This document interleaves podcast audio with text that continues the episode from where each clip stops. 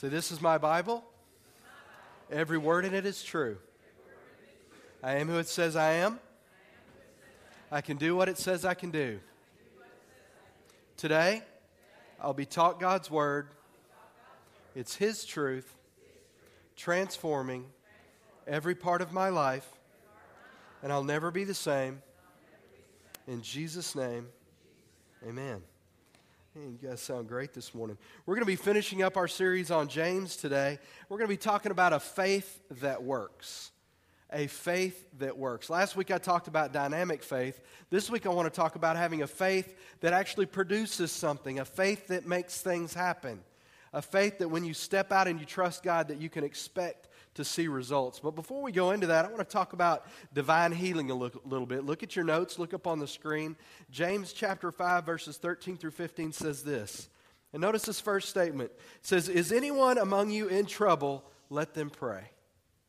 You know, we skip down in these verses and we look at healing and the other things, but I love this first promise. Is anyone among you in trouble? Let him pray. How many of you have ever been in trouble? Okay, I'm going to give you a clue here. If you're in trouble, pray. Okay, that's what it says right here. But I love the fact that it says, listen, when you're going through something, talk to God about it, pray about it. Then he goes on to say, Is anyone happy? Let them sing songs of praise. Is anyone among you sick? Let them call the elders of the church to pray over them and anoint them with oil in the name of the Lord. And the prayer offered in faith will make the sick person well. The Lord will raise them up. If they've sinned, they'll be forgiven. Therefore, confess your sins to each other and pray for each other so that you may be healed. The prayer of a righteous person is powerful and effective. Look on your notes, the first blank I've got for you there. I'm going to make this statement God still heals people today. God still in the business is in the business of healing people. And not just physically, God is also in the business of healing people physically, relationally, and emotionally. God is still in that business, guys. How many of you have seen, experienced, or know of someone that God has touched and He's healed them? Amen. He still is in that business. The Bible tells us in Scripture that Jesus Christ is the same yesterday, today, and forever. He doesn't change. His word never changes. And God is still in the business of touching and changing lives. 2 Timothy 4.18 tells us, The Lord will rescue me from every evil attack, and he will bring me safely to his heavenly kingdom. To him be glory forever and ever. Amen. And I want you to understand, though, that all the miracles in the Bible, when Jesus came and healed people and all the different things happened, let's just discuss that for a minute. How many of you remember the story of Lazarus, the, the guy that died and that was in the tomb? Y'all remember that story? Thank you. All right, Lazarus was Jesus' friend. He got sick. They sent a message, said, Hey, Jesus, come. Lazarus is sick. But before Jesus came, he died. And Jesus delayed his trip. And anyway, Jesus shows up and heals Lazarus, raised Lazarus from the dead. Also, there's another story in Scripture where there's a little girl that was sick. Jesus prayed over her and healed her, and she lived also. So we have just a couple examples there. But let me ask you a question Did Lazarus die later? Yeah. Lazarus died, didn't he? And the little girl that Jesus healed, didn't she, after a certain period of time, didn't she die also? And think about all the people in Scripture that Jesus went around and did all these miracles and healed people and, and all these other things, but at some point, they died, didn't they? And it made me start to think what is God really interested in? What is God really interested in? God, look at your notes. God is concerned about your eternity. See, it wasn't just the miracles themselves. The miracles were awesome, but the miracles that Jesus did, what? Pointed to the fact that he was the Son of God, that God loved people. Jesus said, I came to heal the brokenhearted and, and save you guys, and, and all, the, all these wonderful promises that we have in the scripture, but they were for a purpose because God cares about where you're going to spend eternity. Because the truth is, either he's coming back or you're going to pass away, but there's going to come a time that we're no longer here in this physical temple anymore. And then eternity begins. And the question is then, now what? And God cares about your eternity. In other words, He cares about your relationship with Him that's going to go on forever. And the miracles and all the amazing things that happen in the Bible simply point us to the fact that God loves us and He wants to have relationship with us. But it's not just the miracles themselves, they're pointing to the cross and they're pointing to the fact that God wants a relationship with you. And we never need to forget that. Listen to this Luke chapter 10, verses 19 through 20 says this. This is Jesus talking, so I think we ought to pay attention. I have given you authority to trample on snakes and scorpions. I don't like snakes. On snakes and scorpions, and to overcome all the power of the enemy, nothing will harm you. That's an amazing promise. However, listen to this. Jesus says, However, do not rejoice that the spirits or that the demons submit to you, but rejoice that your names are written in heaven. Isn't that interesting?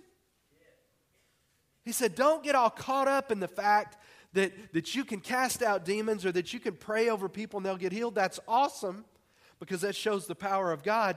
But he said, Be rejoice that your names are written in the book of heaven.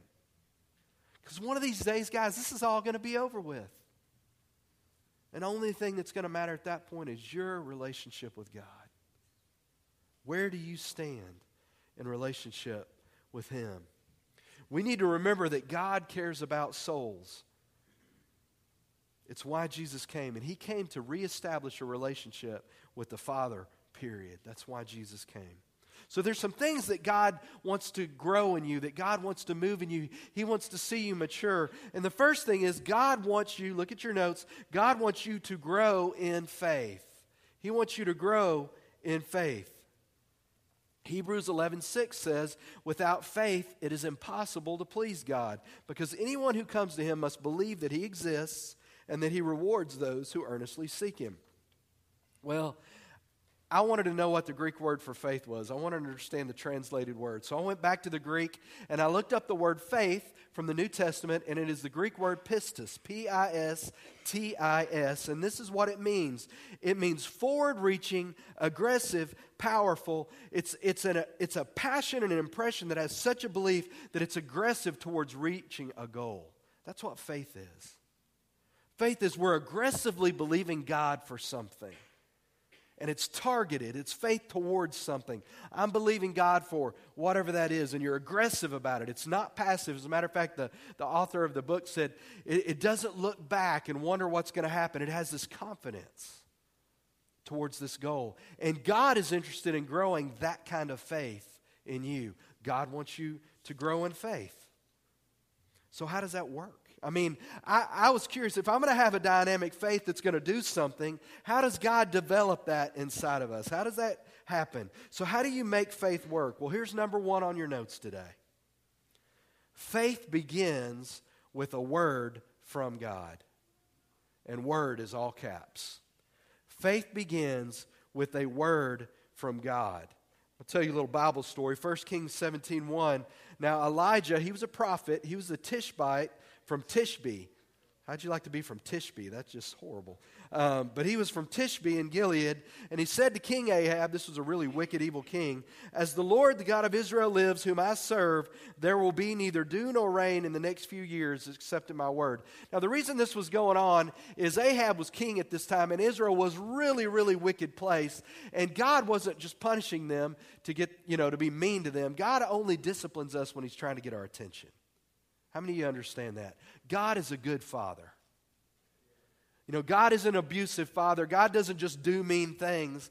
God was trying to get Israel's attention, and they were off running around messing their lives up. So he sent the prophet Elijah and said, Hey, we don't need any rain for a while. So Elijah goes to the king and says, Hey, you guys are messing up, so we're not going to have any rain for three years. Now, I want you to understand something. In a society whose whole culture is based on agriculture, that's a problem. And so, no rain for three years. And that's what's going on here. Isaiah 55, verse 11 says this this is God talking. So is my word that goes out from my mouth. It will not return to me empty, but it will accomplish what I desire and achieve the purpose for which I sent it. I want to explain something here. Anyone's opinion that you listen to that doesn't match up to God's word doesn't mean anything. I'll say that again. Anyone's, anyone's opinion, mama, daddy, Pookie, whoever it is that you just think is wonderful, Oprah, even Oprah. I mean, you know, all these people, whoever's opinion it is that doesn't match up with God's word doesn't mean anything. God's word is the foundation, God's word is the standard that as believers we live by. And not just believers, it's the truth. Period. And so anything that has to happen in faith in your life has to be founded on what God's word says. And I want to encourage you in this.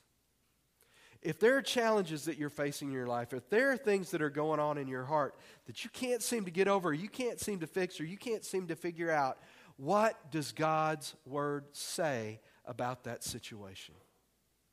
You know, most of us have a habit whenever we face challenges, we run to our friends, run to our neighbors, run to family, run to whoever, go to the internet, because, you know, everything's on the internet, and we try to figure out our problems, correct?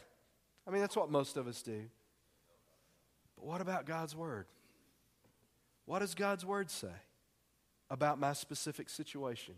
What does God's Word say about my healing? What does God's Word say about my finances? What does God's Word say about my relationships? Because that is the ultimate standard. So, in this situation, in this story, God was saying, All right, we're shutting everything down. There's not going to be any rain until I give Elijah the word. Okay? So, number one on your notes is, sure I've got this right. Faith begins with a word from God. Number two, faith continues when you hold on to what God said. Faith continues when you hold on to what God said. 1 Kings 18 43 through 44 says this Go and look toward the sea, he told his servant. Elijah, they knew it was time for rain to come. Elijah's up praying on Mount Carmel with his, he's got his servant with him and says, Hey, go look at the sea. It's time for this rain to come. Go and look toward the sea, he told his servant. And he went up and looked, and the servant came back and said, I don't see anything. There's nothing there. Seven times, seven times, Elijah said, Go back. Go back. Go back. The seventh time, the servant reported, There's a cloud out over the ocean as small as a man's hand, and it's rising up from the sea.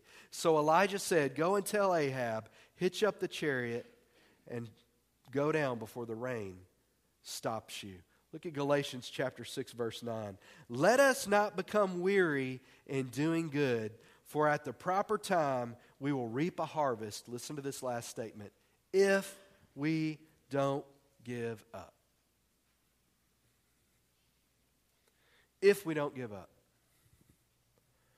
What I see so many times in people's lives and many times in my own is that we give up before God finishes. How many of you know people that have tried church out? You know? And, I, and I say this a lot because it makes sense to me. That's trying church out is like going to the gym one time and wondering why you're not in shape. Have you ever done that before? Well, I went to the gym that day and, and I don't know what happened. I was sore, and now I, nothing, I can't really see any result. And that's what many people do in their relationship with God. We just try them out, but we don't ever get committed and get persistent. And notice Elijah's talking to his servant here. He said, Go look, do you see the cloud rising above the sea? Rain's coming. And the servant goes out and goes, I don't see anything. Did Elijah just go, Well, I guess we're done here? I guess, well, pfft, we're done. The scripture says that we will see victory if, and notice there's an if there. And if you notice when Jesus talked a whole lot, he used those two little letters, if, a whole lot. It's a lot of this is on us, guys. A lot of this is on us. Are we going to be persistent? Are we going to stick it out? Are we going to tough it out? And especially even when we don't see anything. Remember, he, he kept sending this servant back, said, Hey, the rain's coming, the rain's coming. The servant's going out and go, Dude, you are smoking crack. There is no rain. I don't see any. Right? I mean, he's like, There's nothing. And he goes, Why do you keep sending me out here? You know, and he did it seven times. Why? Because he believed what God said. And a lot of us, the reason we give up is because we don't see what we think we should see. Because I want to tell you something else. This flood's supposed to come, and the cloud rises up from the sea, and they said it's about the size of a man's hand. That's not very big, is it?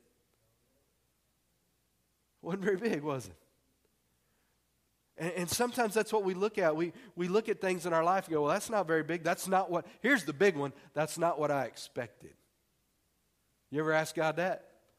God, that's not what I thought you were going to do. And I've learned something in my own faith that God tends to answer my prayers, but you know what? A lot of times it doesn't look anything like what I expected it to. and I give him all kinds of help. I even give him suggestions. I'll even give him a list. Here's five things, God, just pick one. If you'll do one of these, I would really appreciate it. And as a matter of fact, if you could get it done yesterday, that would even be better. Anybody ever done that? We try to help him because we're helpful like that. But you know what I've learned? He's, and, and this is my theological perception. God's going to do it His way, the way He wants to, because only He's going to get the glory from it. Amen? And the second thing is, He's going to do it just to show me that He's God. And it's going to be exactly when He decides that it needs to happen. But you do have a part to play. And you need to understand that God is working things out inside of you, but sometimes it's not going to be comfortable, and you're going to have to stick it out until you see the desired end. Because if you give up, you're not going to get to see you're not going to get to see it happen. And it tells us the scripture says you've got the option to check out. I'm done. I'm ringing out. I'm finished. And the reason people many times don't see God do miracles in their lives is because they quit. And it was right around the corner. God is more interested, EB, God is more interested in who you are on the inside. God is more interested in creating our character than he is about just making flippant things happen in your life and showing off miracles and all that. God is interested in you, and he loves you too much to let you stay where you are. Why? Because he loves you. He loves you that much. And so he's going to work things out in your life because he's trying to get you to a purpose. But you're going to have to stick it out in the good times and the bad times when you understand, and especially when you don't understand. You just have to trust him. How many of you have ever planted a seed in the ground before? Anybody? You know, when you take that seed, you put it in the ground, and you have a job. You need to make sure it has good soil. You need to make sure it has water and make, make sure it has light. But it's not your responsibility to grow that seed, is it? And that seed is like faith. You need to plant it there. You need to water it. You need to make sure it has light. But it's God's responsibility to grow it. And I want you to remember that. And it's going to grow when it's time to grow and it's going to grow in the season that God wants it to. Your job is to be patient. Because I want to tell you something. If you stand over that seed and you know it's planted in that little thing, and you're looking in that little cup with that seed down in there, and you go, All right, seed, grow. Is that going to do anything? You're going to look like an idiot and probably pull a hamstring or something. I mean, nothing's going to happen, is it? No. God's going to grow that seed in the time that that seed's supposed to grow. But you do have a part to play. Water it. Trust God. God, when this is ready, I'm going to do my part, but I'm going to be patient. How many patient people do I have? Oh, somebody almost raised their hand right then. I saw that. There's, there's a couple. There's Don and Joe up there. You know, we've got to learn to be patient, don't we? And allow God to work things out in our lives. Number three on your notes Faith goes from a small beginning to an awesome finish. Faith goes from a small beginning to an awesome finish. All right, so remember the servant runs outside and says, Hey, I, lo- I saw a little cloud rising up from the sea. It's about the size of a man's hand. Ahab says, Dude, go tell the king, get his chariot ready, get after it because the rain's coming. And so this is what's going on. So he goes and he tells them that story. Rain's getting ready to come. 1 Kings 18, 45 through 46. Meanwhile, the sky grew black with clouds. The wind rose. A heavy rain came on. And Ahab rode off to Jezreel. The power of the Lord, listen to this. The power of the Lord came upon Elijah. And tucking his cloak into his belt, he ran ahead of Ahab all the way to Jezreel. Now think about this. Here's the visual image of this.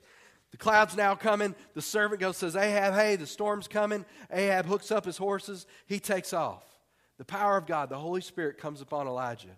He takes his, you know, they wore the tunic things, tucks it into his belt, sprints all the way, passes up Ahab on his chariot. Now, how fun would that have been? That'd have been like, you know, superhero stuff. That's awesome. You know, and he goes flying by, shows up, Olympic medals. I mean, it's pretty awesome, right? And the power of God comes on him and does that. But what if he'd have given up? What if he'd have said, It's not going to rain? What if he would have, what if he, you know, the first time the sign, uh, no, maybe after three times of no clouds, man, we're done here. Maybe after six times, no. But he stuck it out and he trusted God even when he didn't see the result. And by the way, by the way, when the cloud comes up, it wasn't like this big tornadic something coming. It was a little bitty cloud the size of a hand, but he had faith in God that God was going to accomplish his word. You know, it so excites me this time of year. Really, this time of year to me is like Christmas. And I, Christmas is my favorite. This is, you know, backpack's like a close number two to me, really. And I look back where we were a few years ago when we started the backpack deal. And, you know, we started off with what, 400 backpacks, and, and we reached those few hundred kids that first year. And now you look at this event where thousands of people are reached, and we're partnering with churches around the country, and, and we've got national recognition. Why? For being the hands and feet of Jesus. That's all we're doing is we're giving out hope to people. But we started small, didn't we? And the scripture tells us, up on your screens, do not despise small beginnings. So, what do I mean by that? Some of you might be praying for a job change in your life, and an opportunity comes along that doesn't look like what you want. You wanted to be King Jelly Bean, and they want to make you entry level janitor cleaner. Anybody ever been there? But if you'll be faithful to God, He'll promote you up through that time. Because you don't need to despise small beginnings. Some of you maybe have a ministry in your heart that you've been wanting to do, and maybe you've been teaching a class and only one or two kids are coming, eh, but you never know what that's going to develop into, and you also don't know who those one or two kids are. You never know the seeds that you may be planting in somebody's life, that God's working something out inside of you, and you don't know. Something that seems so inconsequential to you that God could be setting up a divine thing going on here that's going to last for the rest of your life. I can look back at my life and I can see so many times when God did that. Things that I thought were unrelated and didn't make sense and I didn't know what was going on, and yet God was working in the background the entire time and He was setting things up. I just had to be faithful and trust Him. Because I'm telling you guys, most of the time, when you see God do something in your life, it's probably not going to look like what you thought. It's probably not going to look like what you thought. But if you'll be faithful and if you'll trust Him, He'll do something amazing with it. And you're going to have to stick it out. And it, and it needs to be something to the effect of God, your word said, so I'm going to stick it out. God, your word said, so I'm going to trust you. God, your word said, even though it doesn't look like anything, I'm going to trust you no matter what. Why? Because your word said. Let me tell you why we do this. Anybody ever heard of Jesus? Y'all heard of him? Because he's like a pretty important guy in the Bible. What happened when the devil tempted Jesus? What did Jesus say? What did he say? It is written, i.e., God's word says. That's Jesus. And that's what Jesus, Jesus told the devil, this is what God's word says. And you know what the devil did? I'm out of here. Because he knew that when God said something, that's exactly what he meant, and that was exactly what was going to happen. And if Jesus did that, it's exactly the same for us. So, whatever situation you're facing, whatever's going on in your life, what does God's word say about that situation? And then you stick to it and you trust God and you wait on Him and you be patient and you do your part. You plant, you water, you keep making sure that seed, get the weeds out, you do your part, but then you trust God to grow that seed. Amen? All right, well, I'm going to get ready to close here. You guys awake this morning? Yeah, both of you? That's awesome. Listen to me. The process is the point. It's in your notes. The process is the point. I love this next statement. God is always interested in who we are becoming. God is always interested in who you're becoming. Why? Because He's creating you to become more like Jesus. God is a master craftsman. He's, he creates masterpieces, and He's always interested in developing you and moving you to the next level. I want to talk to you about what the greatest miracle of all is, and we're going to close with a short video today. James chapter 5, 19 through 20 says this My brothers and sisters, if one of you should wander from the truth and sh- someone should bring that person back, remember this whoever turns a sinner from the error of their ways will save them from death and cover over a multitude of sins. God is interested in eternal life. God is interested in your relationship with Him. He's interested in your eternity before we start this video today. We're asking for volunteers in many different ways in the church. And I got to tell you, I have never heard anywhere of kids going to a camp and 14 of 28 going up and saying, I feel like God's called me into the ministry in some capacity. 17, thank you. Is that not amazing, guys? But I want to tell you, and I agree, absolutely agree with what Angela said. I believe the reason that God's forming that is, is they're looking at you guys and they're seeing how you serve and they're believing the way I want to do. They believe ministry is what we all do. That's amazing to me. That's amazing to me. We're going to give you an opportunity here in a couple weeks to be the hands and feet of Jesus. We're not giving out backpacks, we're giving out hope. We're giving out life. You're going to get to be the hands and feet of Jesus to people. And not just then, but throughout the year. Some of you, we need you helping teach in the different things that, that God's called you to do. We need you doing some of these things. But I know I run into this because right now I know I'm speaking to some people. And there are some of you that are saying, Pastor, you don't know what I've done. Pastor, I'm not good enough. I'm not talented enough. Pastor, I, God wouldn't want me. I've got a video today that I'm going to show you that might change your mind.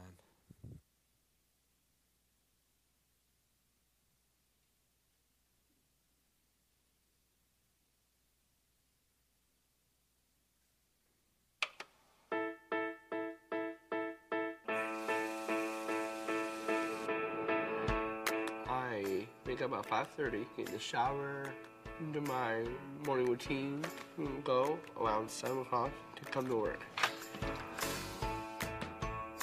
I am so excited to go to work, so I do a dance off in the parking lot.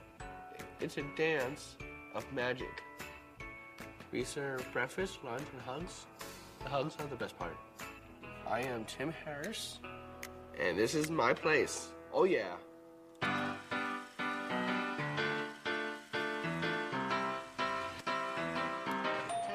Hey guys, welcome to my place. How are you doing today? I'm good. How are you? Oh. Those are, are the best part, buddy. I love you. Have you been here before? No, I've never been here before. Well, I'm Tim. I'm the owner. Tim's place is the special place to be at because it's run and operated by me. You guys are doing a great job back here. I love you guys. You guys are, are the best cooks ever. Since I was a kid, I wanted to own a restaurant, and I asked my dad to help me out. I'm very glad I did. Thank you, Dad. I love you so much. I love you too, buddy. I'm very proud of you. When he was about 14 years old, he told us that someday he was going to own a restaurant. After we all uh, gulped and gasped, we began to take him seriously, and the result is history in the making. They support me so I can live up my dreams. I'm amazingly proud of my brother. Just what he's accomplished in his lifetime. I mean, people can only dream, you know? I love you, Mom. As far as we know, we have not yet found another person with Down syndrome in this country that owns their own restaurant. We hope that other people will, though. My favorite part of all is the people coming through that front door. How are you doing today? Good. How are you? Sometimes customers get sad. I give them a hug and then they feel a lot better. Oh, thank you, Tim. The hugs are way more important than the food. The food is food, so.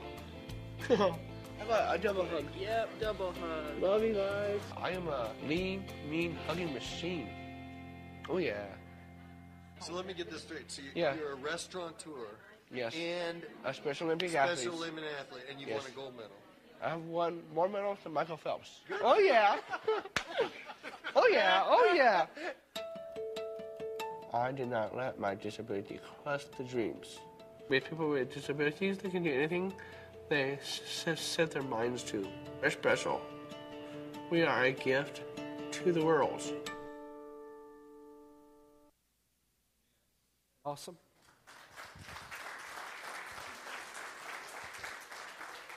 And I saw that this week, and that just inspired me. I think most of us spend so much of our time giving God excuses for why we can't do stuff instead of just making ourselves available to Him. Instead of just saying, Here I am, God. You know my brokenness, you know my heart, but I'm going to make myself available to you. You know, he made a statement in there that I think is so good. He said, he said, my restaurant, he said, food is food, but hugs? you know? Backpacks are backpacks, but loving people? Shoes are shoes, but loving people? Haircuts, loving people? Giving out hope, pointing people to Jesus? That's what's really important. And so I'm going to ask you we're going to need over 200 volunteers in the next couple weeks. We're going to need people coming up here and setting up, and you're going to have all kinds of opportunities to get involved. And I want you to take some time to do that. Everybody has a part to play, everybody can do something. Now, the most important thing we do every week where's your faith? Because God's interested in your eternity. And I want you to know, and this is a prophetic word for somebody. Some of you are facing a challenge right now that you don't know how you're overcoming. You're praying for God to give you a miracle. And I want you to understand God's going to help you, but He's more interested in your eternity than He is in getting you out of the problem that you're facing. Somebody? Somebody's facing it. You need God to do a miracle, and He's going to do the miracle, but He's more interested in your eternity.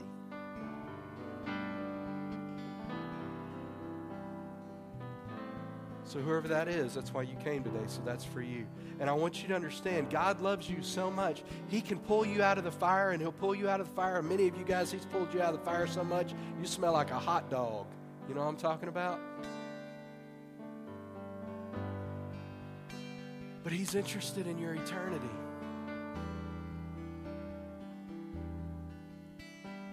Stop running. Stop fighting Him. Surrender to Him. Stop trying to do it your own way. Stop eating the nasty cookies. And come to Him and, and let your life be satisfied. And let's get where we're supposed to be and allow God to flow through us and do the things that He wants to do. Don't play games with Him anymore. It's only messing your life up. Why are you wasting your life for something that doesn't work? Let's do it right. Let's pray.